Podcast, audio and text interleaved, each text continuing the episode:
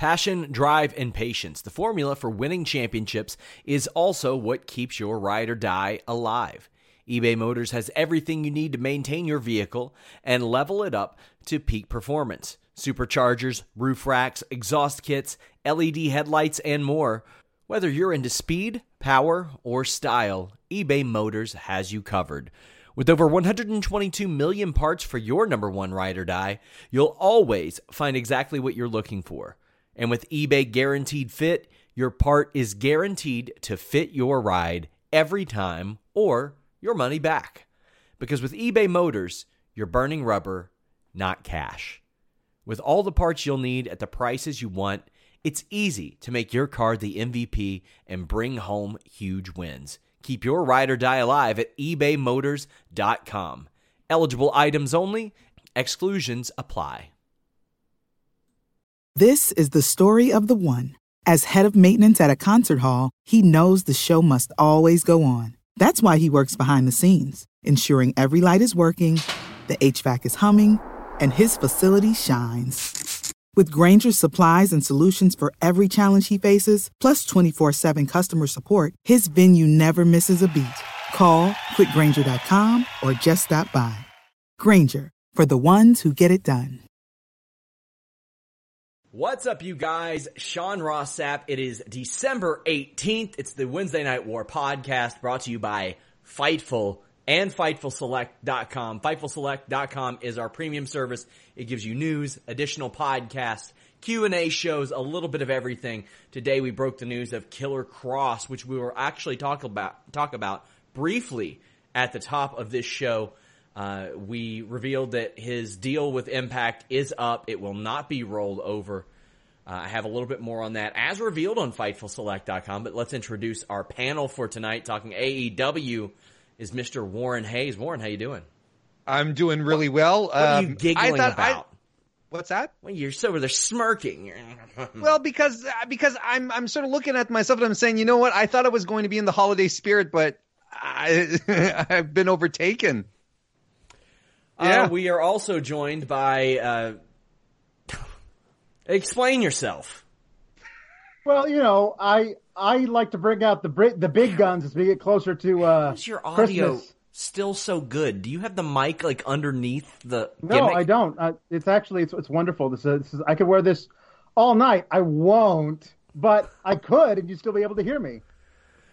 Well, we've got NXT and AEW to talk about, but as I mentioned, Impact Wrestling and Killer Kross parted ways. If you want more Impact Wrestling coverage uh, via podcast, FightfulSelect.com, the Weekender podcast, Steven Jensen does a great job. But Killer Kross had been trying to get out of this deal for over half a year, uh, dating as far back as May. He last appeared in July.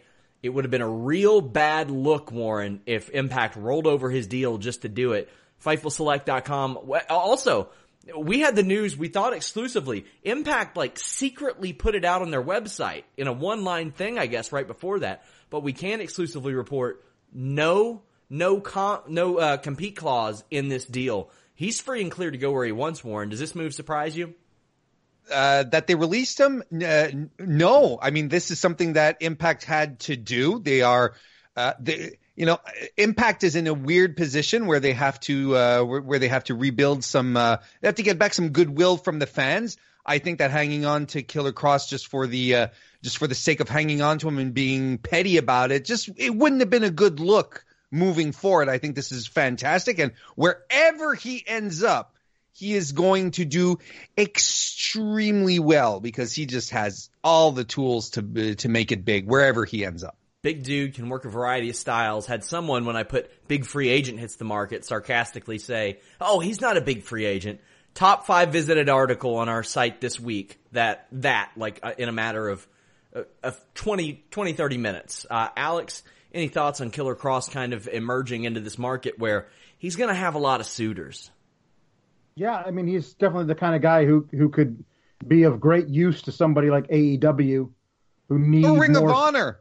Or Ring of Honor. I mean, I, I to be honest, Warren, I've kind of put them to bed in my mind. Like they're Wow. they're they're not a serious contender for anybody, or shouldn't be, until we figure out what the hell's going on with their management style. I had somebody say, "What do you think about a villain club featuring Marty Scurll, Luke Harper, and Killer Kross?" And I was like, Yep. "Ooh." Well, we are going to cover NXT first. Big happenings on that show. Alex Pawlowski had the pleasure of covering that. Alex, uh, a big show sandwich by two title title matches. Yeah, I mean, I'll, just to to make sure I'm not looking too ridiculous when I'm talking about uh, NXT, I'll take this off, and that that's better. that's that's much better. You, you Uh, have the blur function on your your Skype, so Mm. It's, it's, there we go, right there. Okay, so uh, no, this this was uh, a a takeover, you know, a mini takeover. Basically, you have the the the NXT uh, title, the NXT Women's title being defended, a huge grudge match between uh, Priest and uh, Killian Dane. Uh, Pete Dunne is in action. Io Shirai is in action. Like it's a it's a major deal. They were they were trying to say, hey, th- come here on Wednesday nights. We're gonna give you the best in ring product in the business. And uh, in my mind, they did not disappoint. Well, it started off with Finn Balor, Adam Cole. This was very clearly in response to AEW and them wanting to get ahead of the show. And Jimmy put that out there on his Twitter, and a lot of people were like, "No, no." The thing is, I it very clearly is. And my problem isn't with them doing it. It's smart. They should do it. But why would I don't know why people are so dead set on denying that one responds to the other. They do it all the time. Yeah, I mean it's a it's a direct they're they're in direct competition. I mean this is the a lot of people want to do it's it's a overall WWE versus AEW, and I mean kind of. We'll see. We'll see if it gets to that point. But right now, it's directly across on a different network, a major cable network, as well as TNT as USA, and they're doing NXT, which has years of buildup behind it. So people who are invested in these characters, who've been watching NXT for years, they they're going to tune in, and then your job AEW is to try and siphon off some of that audience. And there are also a bunch of people who say, "Screw everything WWE. I'm oh, I'm going to watch AEW, trying to screw with WWE's business."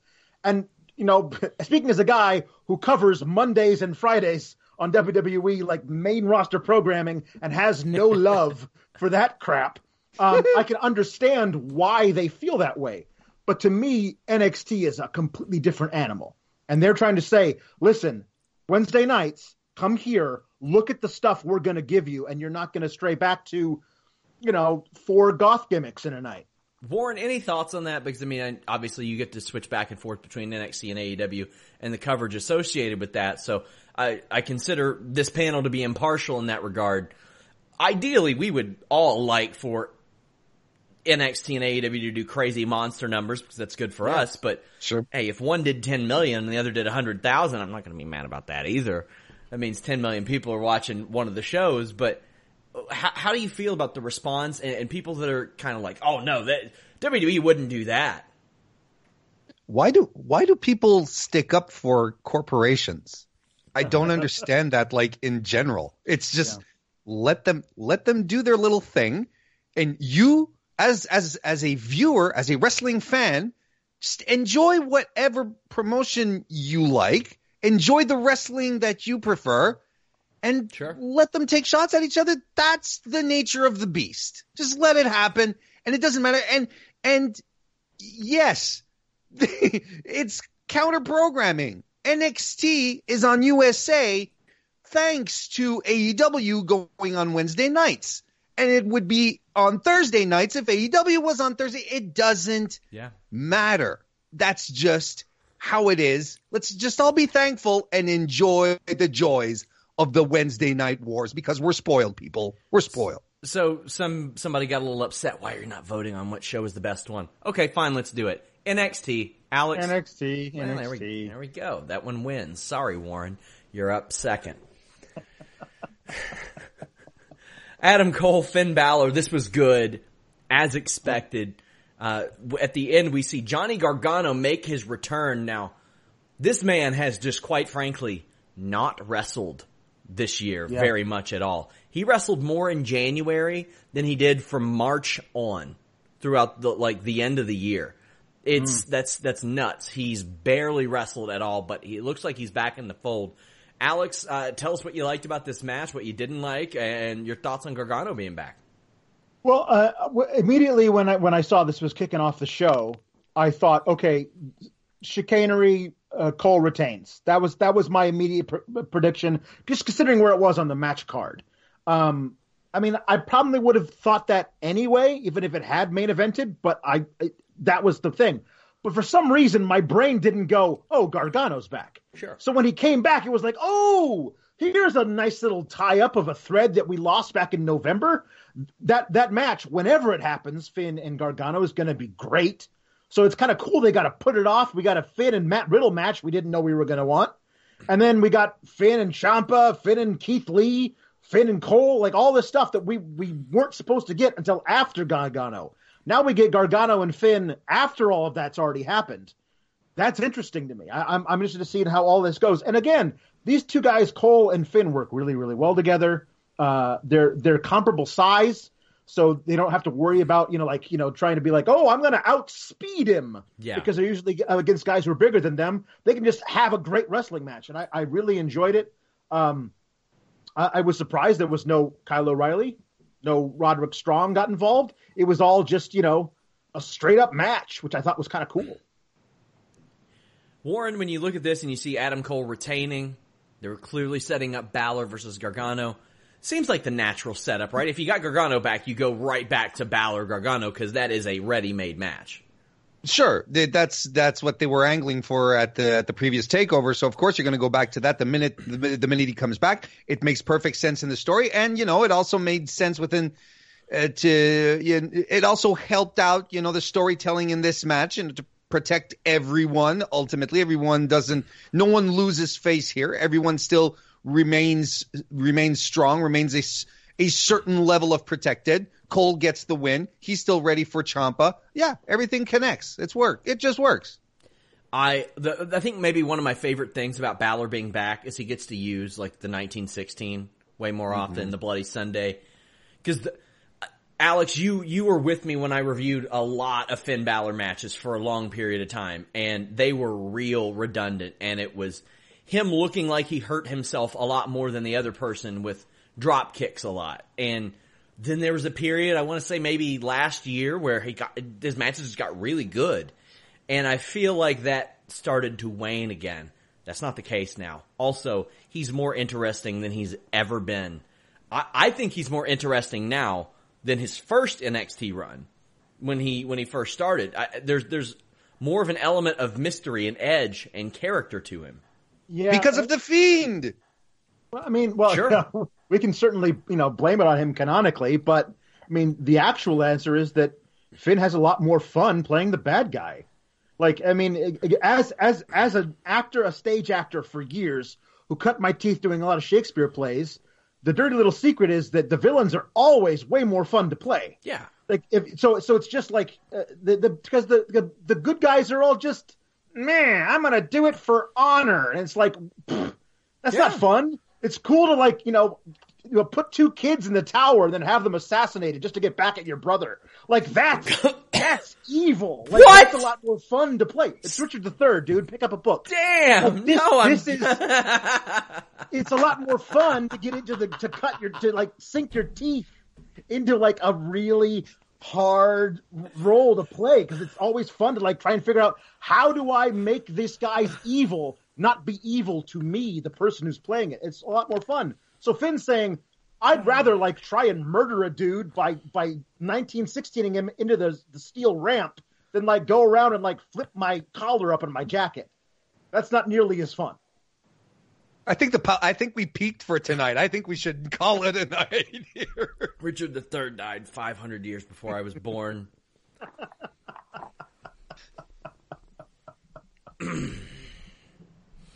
anyway, Damian Priest, Killian Dane.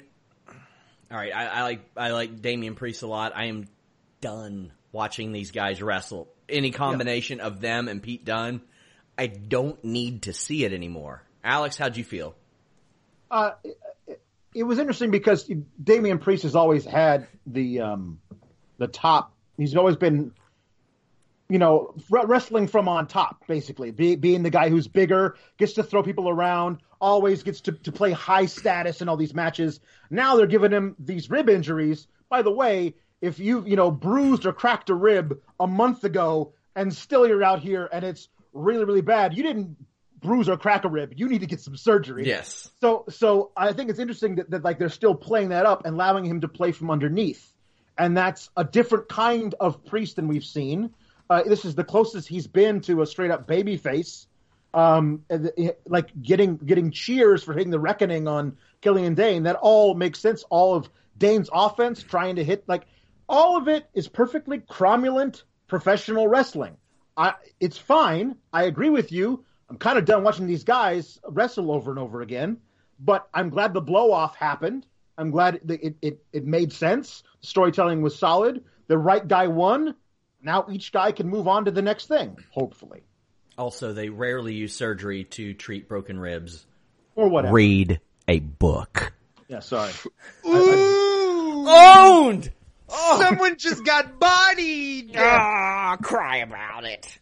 Yeah. I, mi- I, I, I missed that class in my pre med. yeah, I'm, I'm just so done with these guys. Like, okay, we've seen a hundred matches. Eh. Everybody's getting in on some Dusty Rhodes action. Jesus Christ, man. NWA announces hard times, which Cody uh, seemed to advocate. And Jimmy asked me, like, what do you think Cody thinks of all this on the show? I said, I'm pretty sure he doesn't mind it at all because he's never seemed like the kind of guy that feels like he owns the legacy of his father or anything like that. But it was announced the Dusty Rhodes Tag Classic coming back in February. Warren, uh, Dusty Rhodes Tag Classic coming back. It seems like a no-brainer to just bring this back. It's something that they can promote, fill up time, do a lot of things with, set up programs with, all that. And it's fun. Who doesn't like a, t- a, a tournament in wrestling? I'm a big fan of wrestling tournaments, so th- it's always fun, and we always end up with some great matches. I uh, I argue that last year's Dusty Classic was a little bit of the was uh, uh, or this year's I should say was a little more anticlimactic because it ended up being Ricochet and Aleister Black winning. Uh, and then the War Raiders won, and then like a month later they were called up. Like it, it, it wasn't quite as exciting as when AOP won, for instance. Or there, there's a good history behind it. I'm glad it's back. I'll be interested to see what kind of teams they fill up the the tournament with. But God, it just better not be the Forgotten Sons. That's all I'm going to say. oh, say. they're going to be in it. Alex. Oh, they're going to be in it. Oh, but... yeah. Alex, your thoughts on the Dusty Rhodes Tag Classic coming back?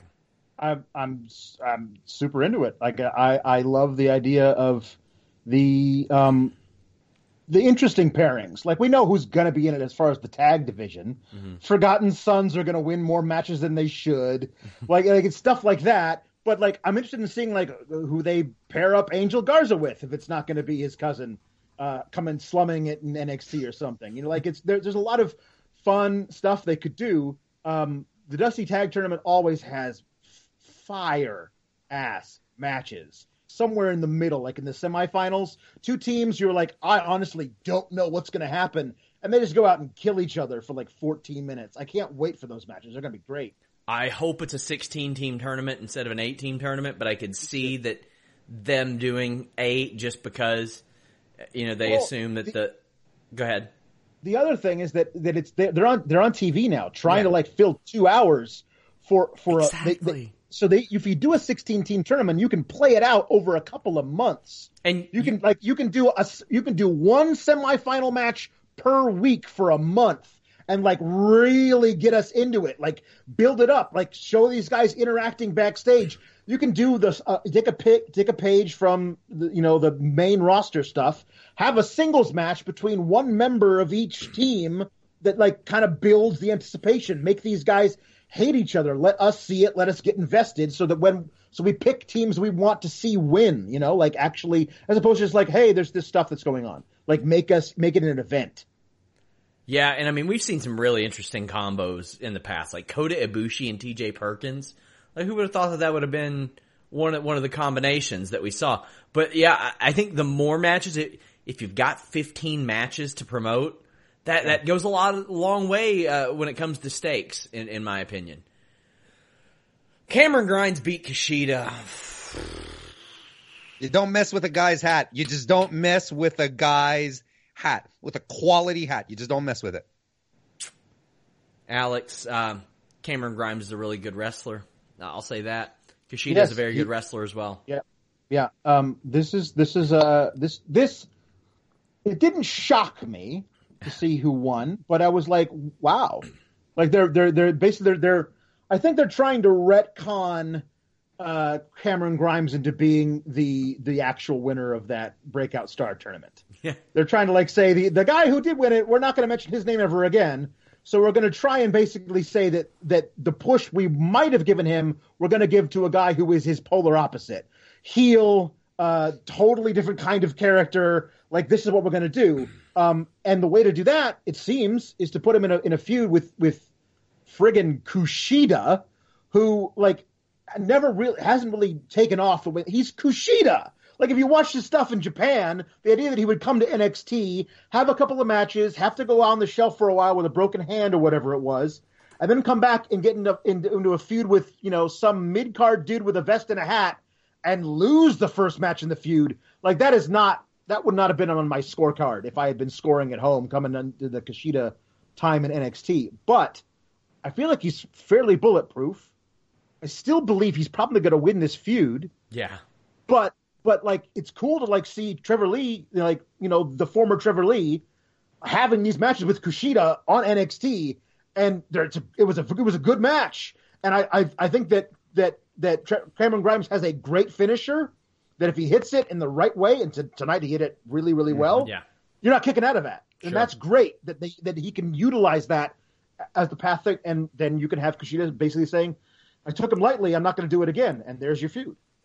I think a great way to get Kushida over is just put him in a wrestling ring with Kyle O'Reilly and block out about 15 minutes. And I mean, that's, that's they have some of the best matches I've ever seen. Io Shirai versus Santana Garrett. This was Santana Garrett really needed another showing after her last match. Io Shirai is the right person to put that put her in the ring with. You knew Io was going to win this. So uh, before we talk about the match, I, I had an interesting question posed to me. I can't remember if it was the Q and A. FightfulSelect.com. Subscribe now. But they said, what would you think about Io Shirai being added to the Kabuki Warriors and them being able to run a Freebird team? With Kairi Sane hurt, it would give a little bit of flexibility. They have the connection via Kairi Sane. Asuka could do singles. This gives them flexibility to appear on any show as well. And I was like, you know what? I didn't originally like that idea, and then I was like, you know what? Io would fit in with them with their heel gimmick as well. But I'm sure a lot of people feel a lot of different ways about that. If they want flexibility, that's certainly a way to be flexible. There, there's also a an invisible ceiling in the NXT women's division. Like there, like eh, you you don't rec- you don't maybe you don't realize when Rhea Ripley shows up a few months ago and gets in the ring with Shayna Baszler, and there's that electricity there, and you don't realize that a few months later we're going to be putting the title on her. Spoiler alert!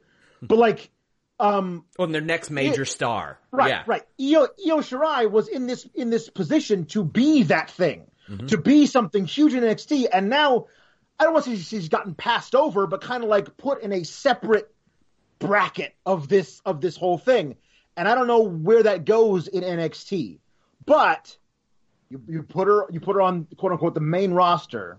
Let Kairi take some time out of the ring.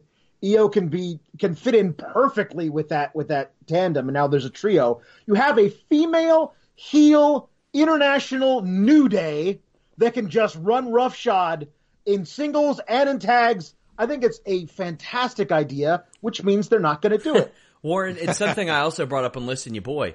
There are a lot of things like the Freebird rule that have been done to death within the men's divisions, but have not been touched. In the there's a whole lot of tropes that if you do it from a women's perspective, it's not a trope because it just hasn't been done before. And they've got Sure. plenty of those. Sure, it, it, it, it would feel fresh. I was uh, I was thinking exactly about that. It was there'd be there'd be that element of like, oh, we just haven't seen this before, so that would make it instantly interesting. I would like that that dynamic. Um, SJW comment incoming. There's there the only issue I would have with that is just like this this very very low key uh, low key racist vision of putting all the Japanese women together because they're Japanese. You know, it's it's like when people start uh, comparing Angel Garza. Oh, you know, he's what uh, they wanted uh, Alberto Del Rio to be.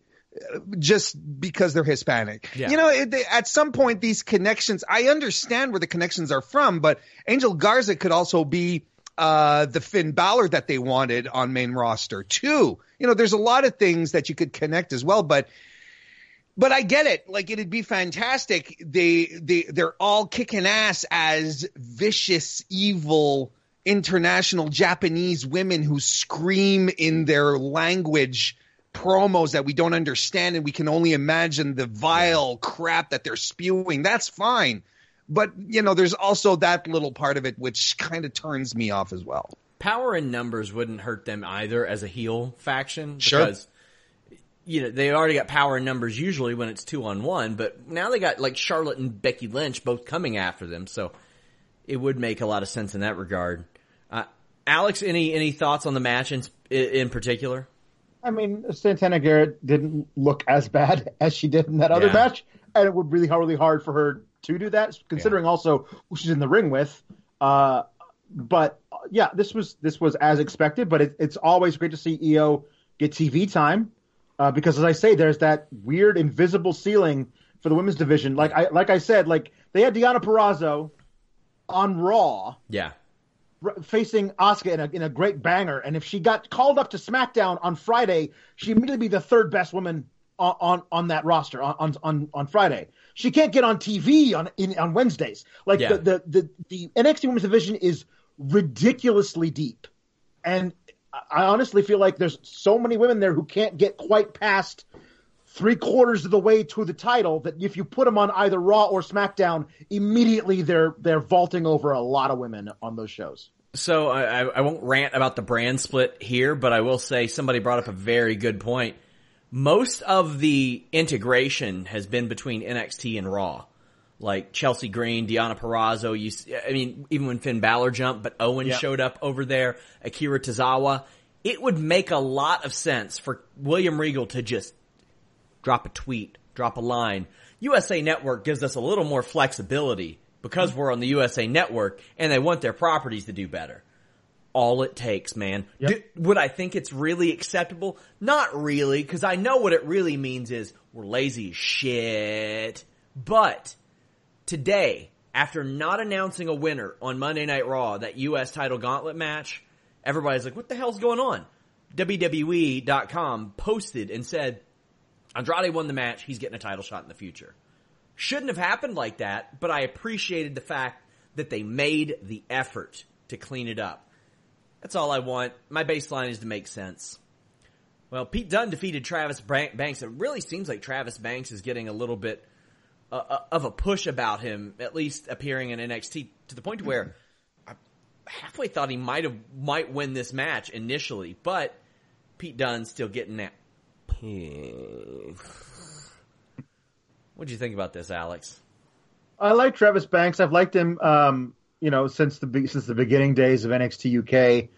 Um, and I think it's he's certainly a, a, the type of guy that that that could get a little bit of a of a push, especially leading up to their you know a Worlds Collide night. I think that you look for him uh, to continue to get these little showcases on Wednesdays, and then in that Worlds Collide night, pick up a, a surprising victory over somebody who everybody thinks should beat him, like something like a like a like beat Damian Priest.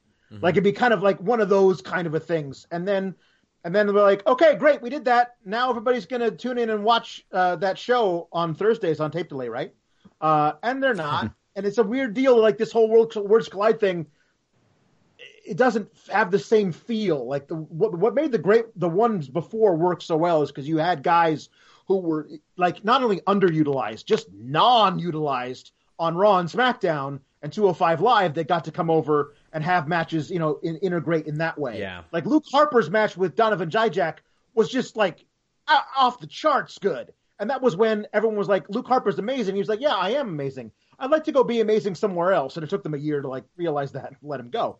But like, there's the Worlds Collide thing is hard for me to get behind because I feel like there's there's not enough integration of the UK product into NXT for me to like recognize Yeah. who those people are. Especially since they were all on the same team Survivor Series weekend.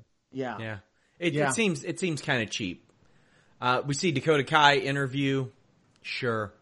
Next week, North American Championship match, as well as a tag team match between Lio Rush and Keith Lee, uh, and Damian Priest and Tony Nese is announced for next week's show. Sure. Sure. I'm okay with Yeah, that, that- but that- we, we will not be here next Wednesday. No, no, the, the, yeah, it's it's it'll it'll be something fun to, to watch on the network the next day because it's Christmas Yes. night. Well, then it happens. NXT Women's Championship, the 415 day reign of Shayna Baszler comes to an end.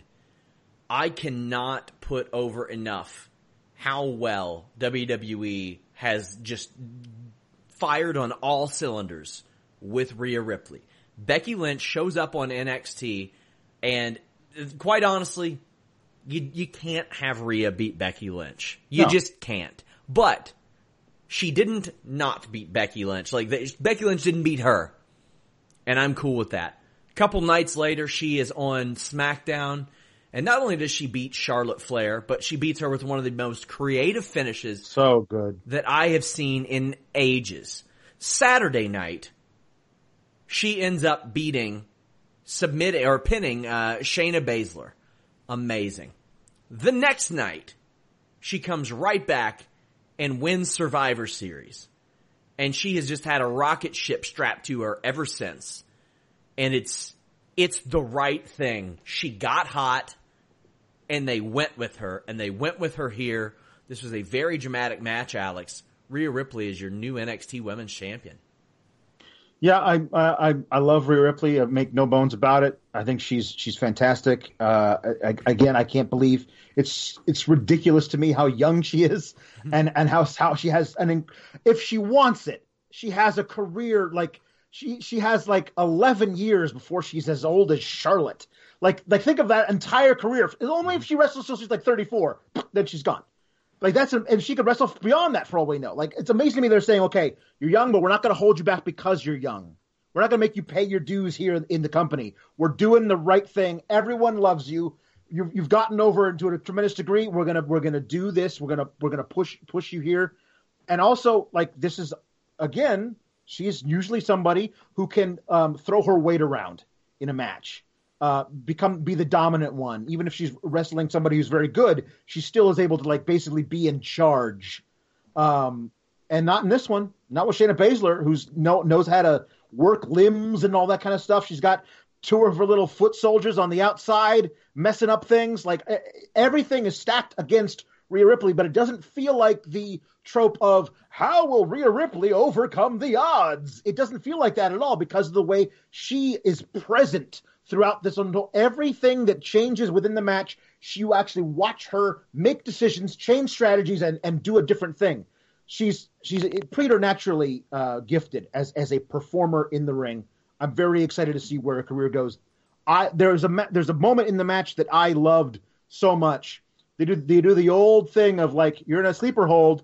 We're gonna we're gonna drop your arm, and if if it falls to the to the to the mat, then we got to we got to do the thing. And not only does she not drop it, she grabs the ref by the shirt and pulls him in. It's like, don't you dare call this match. I'm not done yet. That was one of the most badass things I've ever seen in a wrestling match. It was so great. I loved all of this. It was a perfect thing. Like the second rope uh, riptide is what finishes. Oh, God, It's- amazing. It's, it's a great, great move that would. That's a move that would finish somebody who's been a champ for four and fifteen days. And it had Great. to be that. It had to be that Had after to. after all that Shayna has done. And I mean, we say 415 days, Warren, but in reality, it's a lot longer because of that brief, brief Kairi run. Like, it was like Mm-hmm. maybe two and a half months because it was from WrestleMania before that. Shayna has been such a dominant champion, and I know there's a lot of criticisms about people that don't like her style or even the booking, but it all built up to this person, to Rhea Ripley having a moment. Warren, what Um, um, Shayna, Shayna has she improved dramatically in 2018. She was she was good, but then they started giving her a microphone, and I think as as she can, and then we discovered that she was a very grounded, realistic, threatening promo, and the more she mm-hmm. spoke, yeah. the more confidence she gained, not only on her promos, but it felt like in the ring as well. And she, I've always liked her style because she, as as a female performer in the women's division, she wrestles a style that no other woman does. And we were so used to the four horsewomen style, you know, with a lot of athleticism, a lot of uh, flying spots. Mm-hmm. She's grounded. She's a grappler. She's a submission artist. So that in about itself is very different. And she has a very, very different presence than a Charlotte Flair or a Sasha Banks. You know, she's she looks the part. Her booking has always been great. She hasn't always had the the uh, uh, the opponents that really had everything in line to say, okay, this is the one, this is the one we're pulling the trigger on like you said, they had that brief stint with Kairi Sane, but that wove into a larger story where Shannon was like, "Yeah, you got me on an off night, honey. Now, now we're settling this once and for all." Leading into to Rhea is fantastic. Rhea Ripley, just what was it like two years ago? She's fresh faced and smiling in the Mae Young Classic, and look where she is today. Yes, uh, it's uh, fantastic stuff. So, it's such a great story overall. I, I like to compare the Shayna Baszler stuff, like especially when she started to get the microphone, to Bobby Lashley in TNA. Like Bobby Lashley was always good. Like you could always count on him to do something solid. But then he got the mic and when he talked, he was like, you know what? I'm the baddest motherfucker here.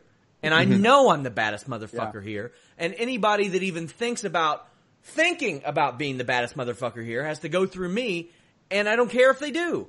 That's yeah. that's the vibe I get from Shayna Baszler. And the thing is, it's rooted in a lot of realism because former UFC fighter, pioneer. People, there's a lot of wrestling fans that do not understand that she is a pioneer of women's MMA. Like, so important. Same wrestling lineage as Josh Barnett, former UFC champion. Kazushi Sakuraba, who was a pro wrestler, beating the living shit out of the Gracies in Japan. Like, it, it's so real. Don't let her UFC record confuse you. Yeah. Um, I, I do want to like there, there's a I don't want to get that, get out of this without without giving Shayna props as being like so great for so long. Yes. Uh, as as this heel, but she's found another gear to it. There's there's film that that that went around this weekend from a live event where she had just beaten Candice LeRae, and some little girl in the front row had a, had a replica title and was a big Candice LeRae fan, and Shayna gets out of the ring, and the fan stops and says, "You don't deserve this. You don't deserve this." Like meaning the title. Yeah. And she's like, "I don't deserve. What you think she deserves it?" And it's like she says, "You did this to a child. You did this." Gets back in the ring, puts Candice back in in, in the Kirifuda clutch, and then while choking her, points at the child and says, yeah. "You did this. You like that is like otherworldly level of healing." Like I, I don't want to I don't want to lose that just because she's lost the belt. That is such good shit. What's fantastic? Say goodbye to your credit card rewards. Greedy corporate mega stores, led by Walmart and Target, are pushing for a law in Congress to take away your hard earned cash back and travel points to line their pockets. The Durbin Marshall credit card bill would enact harmful credit card routing mandates that would end credit card rewards as we know it. If you love your credit card rewards, tell your lawmakers hands off my rewards. Tell them to oppose the Durbin Marshall credit card bill. This is the story of the one. As a maintenance engineer, he hears things differently. To the untrained ear, everything on his shop floor might sound fine, but he can hear gears grinding or a belt slipping. So he steps in to fix the problem at hand before it gets out of hand. And he knows Grainger's got the right product he needs to get the job done, which is music to his ears. Call, clickgrainger.com, or just stop by. Grainger, for the ones who get it done. Though, is the parents who were there just gained something fantastic. You go brush your teeth, or Shayna chokes Candice out again. so, uh, Rhea Ripley, champion. it it was the right move. It was the right time. It was the perfect build. It was just so good. And the fact that they were able to integrate Raw and SmackDown into it effectively, that's pretty rare, man. To to have Vince McMahon's attention for a full week to not screw something up over over multiple shows? Do you all remember when Charlotte showed up on Raw one night and lost in three minutes? Like back when she was in NXT? Like mm-hmm. that was them promoting the upcoming NXT show was having Charlotte drop a match in a few minutes. That ain't the case anymore. Uh, so awesome. Rhea Ripley, uh, new NXT women's champion. Also awesome. This Friday, you all can go to youtube.com slash Mr. Warren Hayes because our post SmackDown show will be streaming there. I'll be out of town for a wedding, but uh, Kelsey will be joining Warren. It will be on Fightful.com, but do us a favor, go over to YouTube.com slash Mr. Warren Hayes, uh, subscribe to his channel because until we get this YouTube situation sorted out, we're trying to get our channel back. Where that's that's the priority. If not, we're probably going to start a new Fightful branded channel. I'll still keep this channel going, so uh, don't unsub to me, bros but my God, uh, yeah, wow, NXT, fun watch, a fun show, and now we've got all elite wrestling. Warren Hayes, you had the benefit of covering all elite wrestling, which again, I didn't think was a bad show. It's just NXT had a had an outstanding one. Well, I I actually thought uh, my my my cliff notes here in ring action was solid from top to bottom. Yeah storyline, the angles. That's where it starts going a little yep. like this. The creative isn't that creative. That that's how I feel. Omega it's, and it, oh, it's, it's, missing some marks. Yes. Let, us let, get into it. Oh, there are plenty of marks involved in this. Omega and Hangman Page take on the Lucha Bros. Now, a report, not a report. Chris Jericho was on um, keeping it 100 recently and said that he held a meeting backstage about the lack of tag team rules and the lack of tag team psychology and singled out, not only singled out the Lucha Brothers, named them on the podcast. Like, and quite frankly, I love that he did that. He's holding those mm-hmm. dudes accountable. We've spoken before about Pentagon and like how mm, maybe he's a bit overrated. How did you feel like the tag work was one week after this story emerged? Well, kind of felt they might have been giving no Chris the old, hey, buddy, you know, well, you can you can come call us out again if you want. Ah, uh, it was a bit all over the place, yeah. wasn't it? It it really was. I felt I felt like the like uh Page and Omega were doing their damnness. That that was fine, but again, you know, at some point I was just I was sort of slapping my head. I was like, they're all over the place again. I don't know, man. It felt it felt like a counter challenge to Jericho's challenge. That that's kind of fucking annoying, if you want me to be honest. It is because you can say what you want about Jericho, and is he obnoxious sometimes? Yeah, but does he know what he's talking about? Yeah, and he knows what he's talking about because he's done it at the highest of the highest of the highest levels possible. And everywhere, Sean. Yes. Not just in WWE, in New Japan, and not just this run here in New Japan, before he got to WCW, and in Mexico. He has been everywhere. So when Chris Jericho tells us, you know, it's not lucha rules to run around the ring willy nilly, because in lucha tag team rules, you still have to, you still have to tag your partner in. That's how it goes. I have a tendency to believe him a lot more than dudes on the internet. WrestleMania headliner. Wrestle Kingdom uh, might as well be a headliner. It was a co co main event type of thing. AEW champion. The dude knows what he's doing, and it's very frustrating when you see that and people are like, "Yeah, no, we're not going to really take that advice." That's just it. Yep. I've made my feelings about Pentagon's work pretty known. It's it's hit or miss at best. At best. Meanwhile, Omega and Fenix, two of the greatest workers in the world, and Hangman Page will get there. Uh, I, I, thought that really last December he was really rounding rounding it out. And I don't think that the time off did him any favors because I feel like last year, final battle, that's when it all came together. I think it was him and Jeff Cobb. And it's like, whoa, okay, mm-hmm. couple of main eventers if it goes this way. But Lucha Brothers end up winning. After the match, Page and Omega start shoving each other, and then Pac is on the screen. he opens up the door, and Michael Nakazawa's in there, and the image of Pac going shh will be used very often. Uh, he does not get enough credit, Alex, for his facial expressions. Pac is so good at that. He's so great. I I love that guy so much. Uh, also, he doesn't get enough credit for this. He's one of the best sellers in the world. Like like, hey, I want to say this. Um, there was a match on AEW Dark that featured Orange Cassidy. If, if, I'm, if I'm not mistaken, for the first time, like actually doing stuff full speed, like mm-hmm. really full speed uh, in AEW. Hands out of pockets, yes. Yeah. What? Why is that on Dark and not on the actual show? Like, because everyone's interested in this guy, Orange Cassidy, and like it feels like you put whatever. But he hits a does a tornado DDT, spinning DDT to Pac, who like sells it up, like bridges up and like cricks his back, like he's just been paralyzed. He's so good at that kind of stuff. He's so good at all the little things on top of being an incredibly athletic and brilliant performer. Like you could you could you could slough off on all the other little stuff because you could just rest on your laurels as being so athletic that you could do flippy dippies. But he says, no, no, no, I'm going to do a little stuff too because that's fun for me.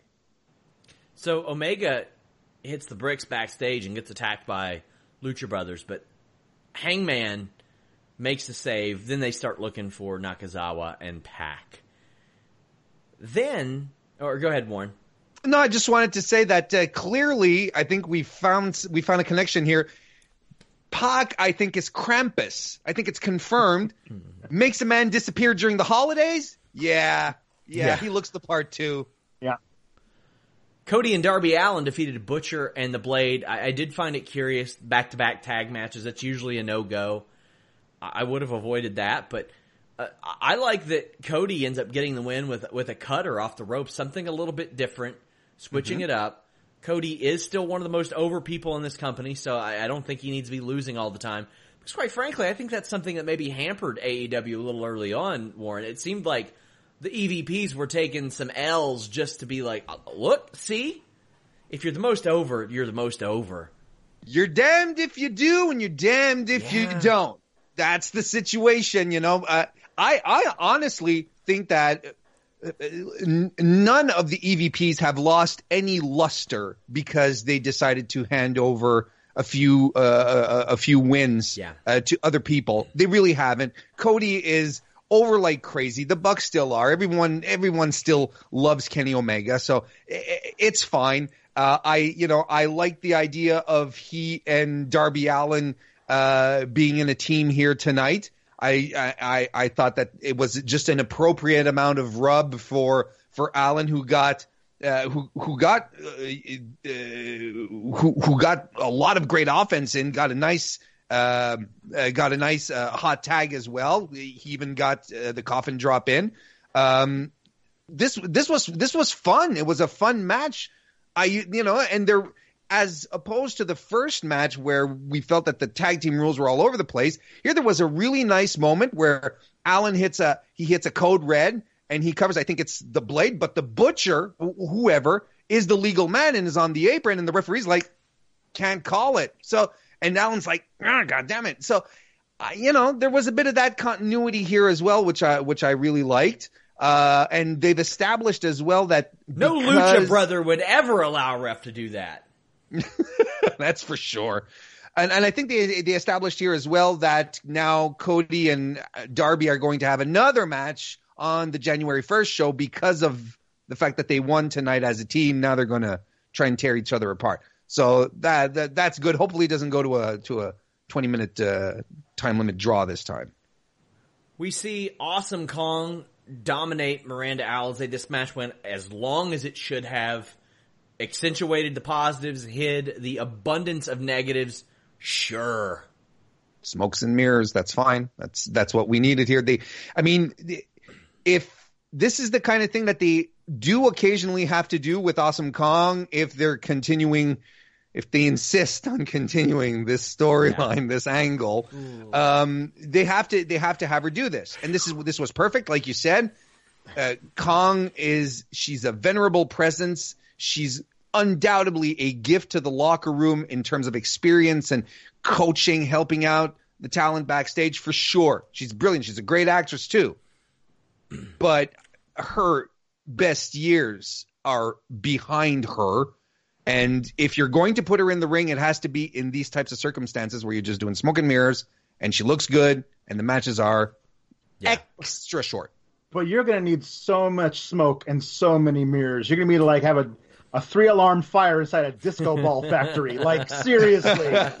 But that's the thing, right? Is that eventually th- there's going to be some kind of blow off. There's going to be, she's going to have to be involved in some major match at some point. Otherwise, they wouldn't be building her. It's, I don't know what the end game is with all of this, but it's, If- if it's they not have- inspiring confidence. If they have her crush jobbers for months to lead up to someone retiring her, I'm okay with that. Like that's I mean, the like, thing. Yeah, the idea is that that I, I would hope that they're actually going to get some actual wrestlers to join, or at least like force them to join, and then they they can do Well, like we're- the actual wrestling part. Yes. and then Kong could come in and like hit people with a with a clothesline. That'd be it. Yeah, we'll we'll get to that.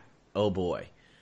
So let, let's go ahead and roll that into the AEW World Title Women's Match. Uh, top contender Dr. Britt Baker almost didn't make this show.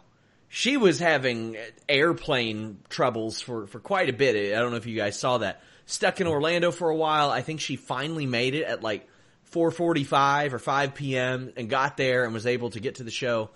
But Kris Statlander, they're going with the hot hand, and it's smart. There are things I don't necessarily, I'm not in love with a bunch of cartwheels early on because why wouldn't somebody just kick her? But I do like that Baker went after her very early in that. She didn't just sit there like, huh? A cartwheel? What? Kris Statlander was the right person to win this match. Uh, we'll talk about the after, the post match momentarily, Warren. But what'd you think of this? I thought this was very good. Uh, Kris Statlander has been. Here's the thing. This is where you start comparing apples to apples here. Both Britt Baker and Kris Statlander have been wrestling for three years. But look at where Kris Statlander is. Yes. And do you know why Kris Statlander is like that? It's because this year she wrestled like 140 matches Yeah. just this year. She wrestled like 80 last year. Britt has does not have the experience or the the multitude of uh, of of matches within different promotions with different women that would have probably put her in the same place as Statlander is. Tonight we had a good match. I thought it was solid, but again, and w- I we can't underscore this enough, Sean. We do not not like Britt Baker. She has tremendous upside, Oh, I- and she will flourish. I flat out like Britt Baker. I, I Sure. I think that she was a very very good signing because I think that if AEW would have launched and not signed her, I think NXT would have already signed her. Absolutely, Oh, she was she was just put the position they wanted her to be put in was not ready she was not ready for. Sure. not just yet. So they're pivoting. They're trying they're getting new signees. They're getting solid workers like statlander. Statlander had an outstanding match on dark with Bea Priestley. Like mm-hmm. i mean outstanding match. So again tonight we just see that brit Britt needs some polish. She's she's got she's got the she's got the essentials, she's got the reflexes, she's got the the naturals, but she just needs some polish. She's just not there yet. Smart move to to to go forward with Statlander. Match with Riho should be fun. Match with Shida would be even better. Yeah. Uh, so after this, Brandi Rhodes comes out, and she. I believe this is where she says, "Is this where she had said that the microphone didn't work?" Yes, sir. Yes, And- and it she blamed definitely- Tony Schiavone. It, it for sure worked. So weird. But she asks Kris Statlander to join the Nightmare Collective. And uh, Sadie Gibbs uh, ends up having to come out and help her, but this angle ain't good. And not only is this angle not good, there are three concurrent join so and so angles, gimmicks, whatever on AEW TV this week. And I had some people trying to play semantics. Well, actually, Chris Jericho isn't genuine. I don't give a shit. He is saying, Jon Moxley, join Inner Circle. Meanwhile, we have Brandi Rhodes coming out every week. Join the Nightmare Collective. Meanwhile, we're lucky if we get through 20 minutes without some subliminal join the Dark Order thing.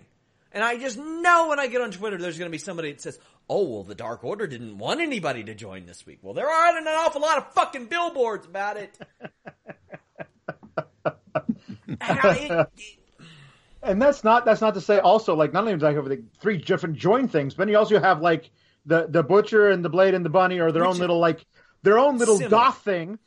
Darby Allin is a goth thing unto himself. Like it's just all this stuff all over. You have you there's there's all these Venn diagrams between these acts that are just one single concurrent circle. It doesn't. Yeah, it's it's like. Do you remember when there were so many goofy ass? Now these, I, some of these are goofy ass gimmicks. Do you remember when there were so many goofy ass gimmicks in like 95, 94? Yeah. Who stood sure. out? Bret Hart, Owen Hart, yeah. Bob Backlund, and Diesel.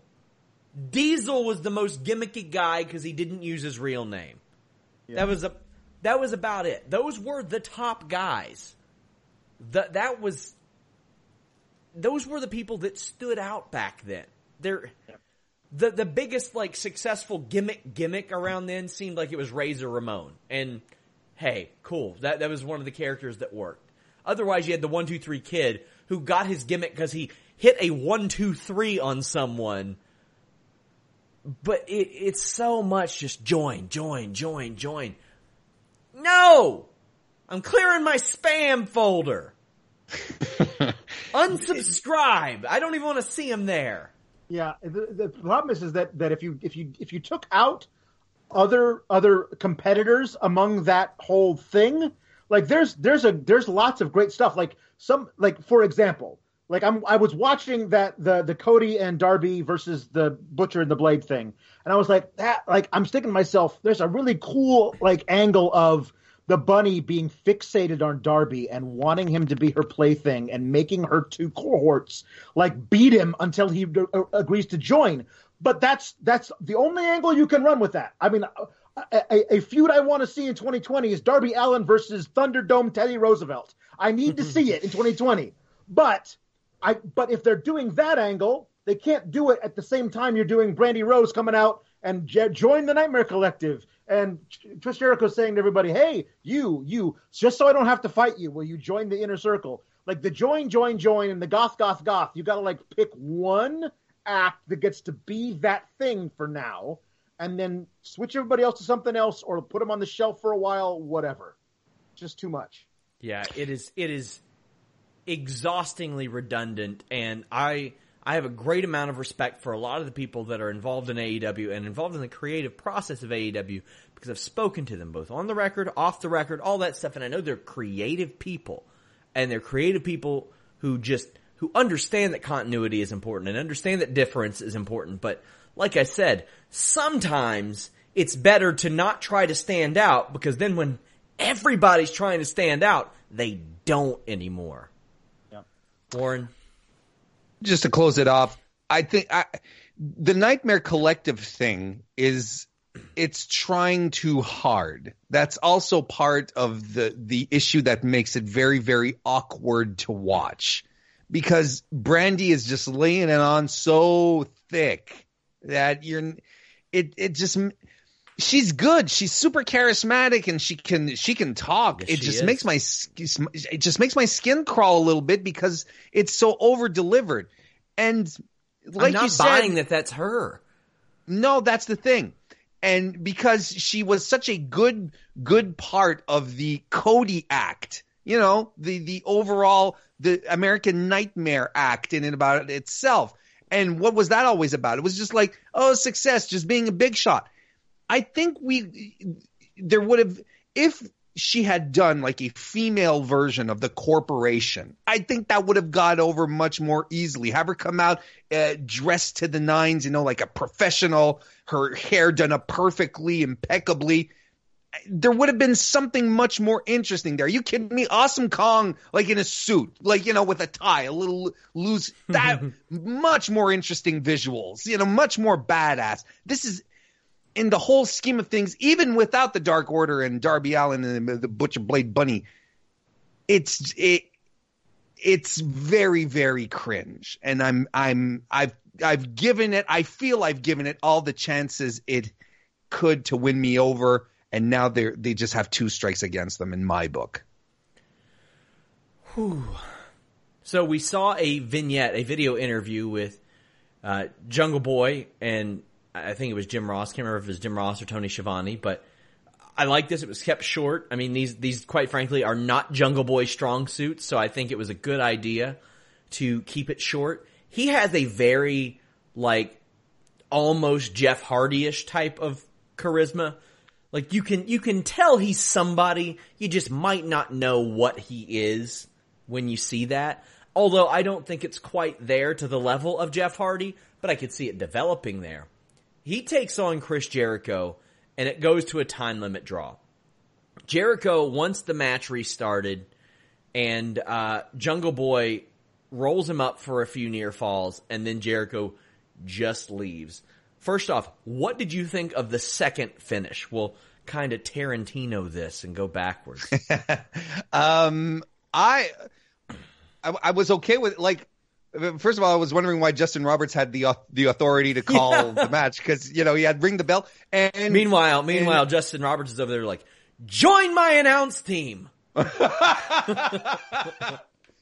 then Aubrey Edwards actually counted a pinfall, so she was involved. So I was like, oh okay. But then Chris Jericho started walking away, and then I'm like, wait, so is he being counted out? Like, what's the thing? So it felt like it felt it was official, but then all of a sudden it wasn't. Yeah. Because the referee, if if Edwards had not done anything and she was like, "No, I can't. I'm not calling anything here," then be like, "Oh, okay, Jericho's just he's just taking the piss." But no, there was something here, and it just sort of it sort of fell flat uh, in it about itself. I know it's I know it it's overdone, but I really do think that AEW is missing an authority figure because when you're starting a promotion, you have to establish guidelines and regulations to your new audience, to this to these people that maybe don't know. Is this going to be like ECW where where everything goes? Is it going to be like New Japan where you can sit on the outside for 19 seconds then roll back in? Like how how does that work? And I think the issue becomes almost every company turns it into heel, heel, heel type mm-hmm. of thing. I, I don't think Tony Khan should be that guy because I don't think he wants to be that guy. I don't think he's he wants to be an on-screen character. But you know, I think Brandi could have been that person if they didn't do the Nightmare Collective because I think she would have been really awesome at being like the the no nonsense type of person. Like, what if she had said? Like like the most heelish thing she did was she fined Justin Roberts and Aubrey Edwards for this because that wasn't official. They didn't get the authority to do that. They cannot act on their own like that type of thing. Like I, I don't want a heel authority figure, but it, it's hard. when Chris Jericho's got to hold meetings backstage to establish the rules. Apparently, more than just the audience need to know the rules. you know what you I mean? don't want you don't need necessarily an authority, an evil a heel. You just need an authority figure. Yeah. Because, like you said, uh, finding Roberts and and Ed, uh, and Aubrey for for ha- making the match happen, it's not necessarily a heel thing. It's just like, no, you're not supposed to do that stuff. It, I mean, it, it, it went a whole. It can go a whole bunch of ways. Ultimately, we have an exact example that happens on the same night on a different network. Yeah, William Regal never would have stood for that crap but he's not a heel authority figure. He just understands rules and what should what should be allowed and what shouldn't. And he would have been like, no, no, no, no, no, no, you don't get to do that. And he and it does make him a heel authority figure, you know. And he doesn't take over the show. Right. Doesn't take over the show. He accentuates the show. He makes the show better, which is Just comes out and goes war games. That's Yeah. he does. That's right. which is which is why I'm like, you know what? If he just if he said USA Network gives us some lenience and we sent Deanna over there as a hey, thank you for letting us have that Finn Balor guy. I'm like, okay, you know, that makes sense. Or thanks for letting us borrow Kevin Owens for a night. Like, I would Yeah. buy that. I'd buy that. Oh man. So, oddly enough, after Jericho tucked tail and left, we come back and he's in the ring cutting a promo. Which is a little weird to me. Like uh, how that all worked, but he says he's going to give Moxley a few weeks to think about. And I do like that he said, there's no AEW Dynamite next week because it's Christmas. it's like such a pouty way to announce there's no show next week. and I kind of dug that, but he cut a little bit of a promo. What'd, what'd you think, Warren?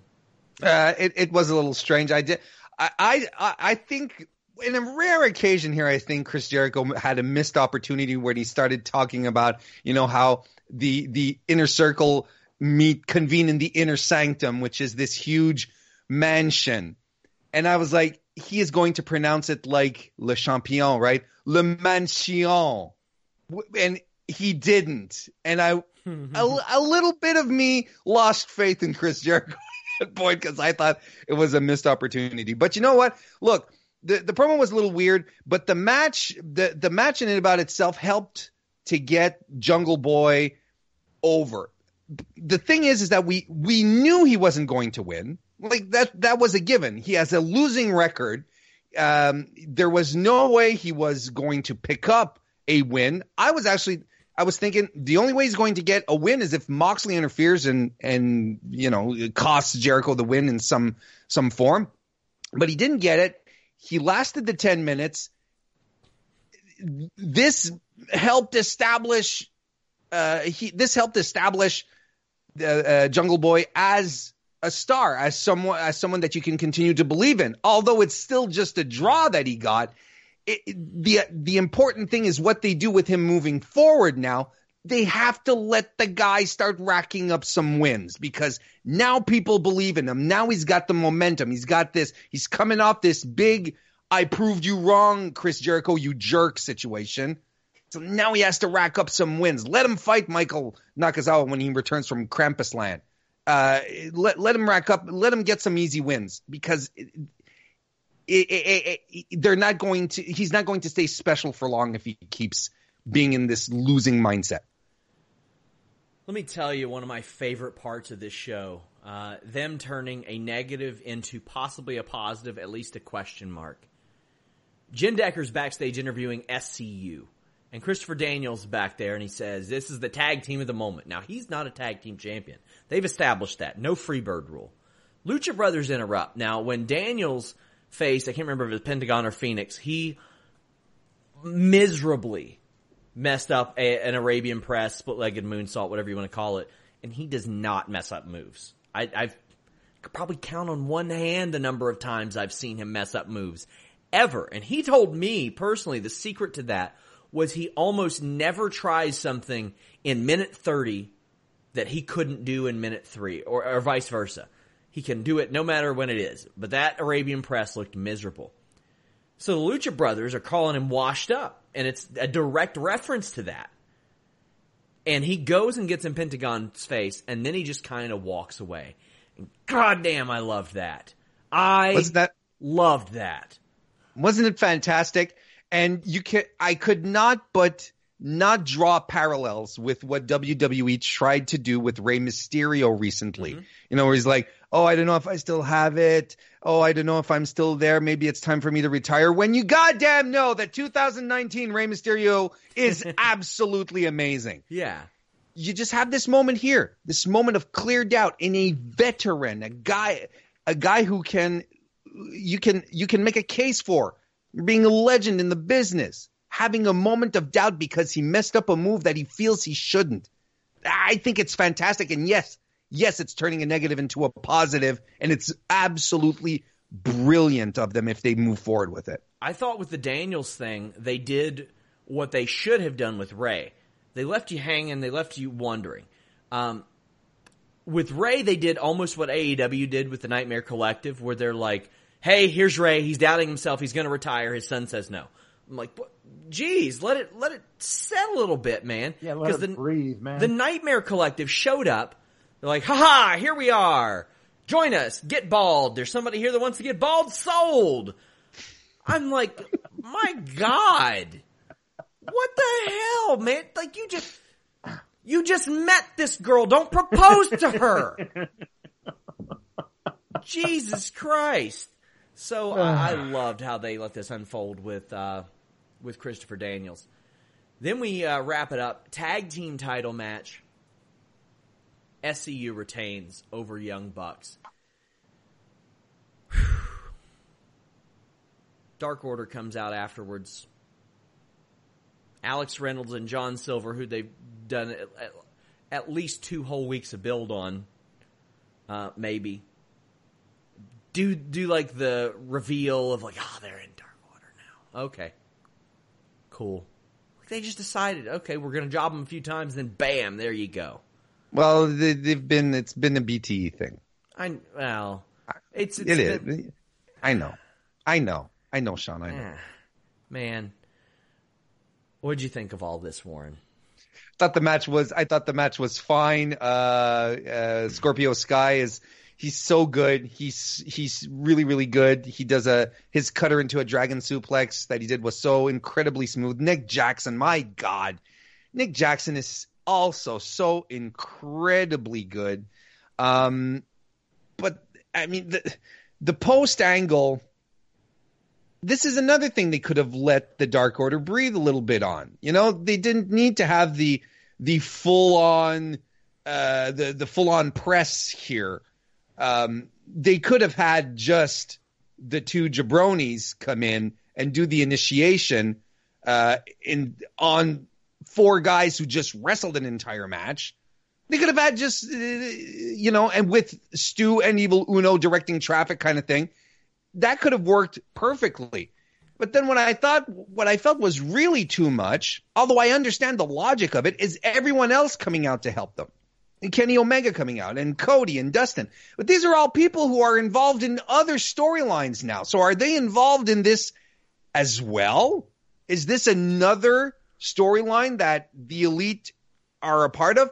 Again, I understand why they ran out because the Bucks were getting attacked the elite sticks up for each other. That's fine. They underscored the fact that Adam Page was there, so it furthers that little bit of storyline.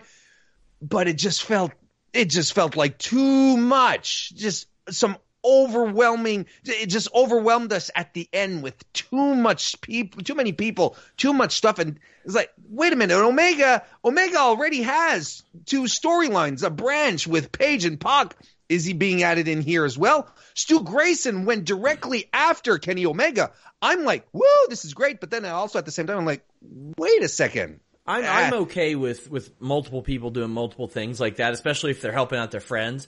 I think we've been conditioned to where it's like one person cares about one thing at one time for too long. But, uh, I just, I just didn't think the angle was good. My, my, my one of my biggest gripes about what they're doing with with with Roman in this in this Baron Corbin thing is that he's supposed to be the locker room leader, right? Yeah. But nobody comes out and helps him. Nobody. So I actually really liked what it was like. Cody and Dustin were like, "Hey, they're beating up our friends," and I also loved that SCU and Young Bucks were like back to back in the ring, like not like we had a match, so we hate each other. Therefore, so we're uh, like in, in WWE. We're SCU Dennis Rodman and Jean Claude Van Damme. That's right. Um, uh, and WWE SCU would definitely have like dipped out and not been a part of this thing because they're they're they're obviously going after the young bucks like whatever yeah i thought this was this was effective for what they were trying to do um it was it was just really funny to have like all these these are basically the same guys except they're wearing masks that were the security dudes who Roman like knocked out with one punch. Like, come on, guys! Like, these are these are the foot soldiers. You're supposed to just be able to hit them once and they're down for the count, right? Isn't that how that normally works? That's AEW Dynamite. The show ends with Uno sticking his hand in the bloody mouth of Matt as they chant, We are one. All right. No, it's not true. What? You are like four or five. All of your acts just meld together and become the the Nightmare Collective Dark Order ish yes. thing. Make sure you guys leave a thumbs up here and subscribe. Uh, do me a solid if you subscribe to Warren Hayes. That would make me very happy. But if you subscribe to Fightful Select, it'd make me a little happier. just Alex, tell the people what you do there. Uh, I I uh, I do uh, sour graps on Mondays and and Fridays, where I uh, my blood pressure spikes because I'm really angry at the OC. It's my editing companion. Versus... I get my late night editing done, and I listen to you bitch about stuff. It's wonderful. yeah, follow me at Ax Alex at Alex Sour Graps Ooh. on the Twitter. Warren, what you got going on, man? Uh, I'm back. Uh, I'm I, am actually going to be on YouTube.com slash Mr. Warren Hayes tomorrow evening for my weekly uh, show, non-fightful related. But then on Friday, the post SmackDown show, as Sean said, is going to be on my channel. So subscribe, join us. I'm going to have Kelsey. She's she was on the uh, the show a couple of weeks ago. We're thrilled to have her back. It's going to be exciting. And follow me on Twitter at Mr. Warren Hayes. Subscribers of Select, keep your eyes out. The uh, collector's edition of Listen Ya Boy which is set to air on Christmas, will air early on Fightful Select, as will the show that I'm filming with Denise tomorrow, actually. We're just shooting the shit about theme songs. You all love that so much that we were like, hey, let's do a one-off episode. It's gonna premiere January 1st in place of Listen Ya Boy, as Jimmy will be out of the office. But, uh, Fightful Select subscribers get it early. Until next time, guys, we're out. Say goodbye to your credit card rewards. Greedy corporate mega stores, led by Walmart and Target, are pushing for a law in Congress to take away your hard earned cash back and travel points to line their pockets. The Durbin Marshall credit card bill would enact harmful credit card routing mandates that would end credit card rewards as we know it. If you love your credit card rewards, tell your lawmakers hands off my rewards. Tell them to oppose the Durbin Marshall credit card bill. Save big on your Memorial Day barbecue, all in the Kroger app. Get three pound rolls of juicy 80% lean ground beef for $3.49 a pound with a digital coupon. Then get select varieties of flavorful Powerade, Body Armor Super Drink, or Arizona tea for 77 cents each, all with your card. Shop these deals at your local Kroger today, or tap the screen now to download the Kroger app to save big today. Kroger, fresh for everyone. Prices and product availability subject to change. Restrictions apply. See site for details.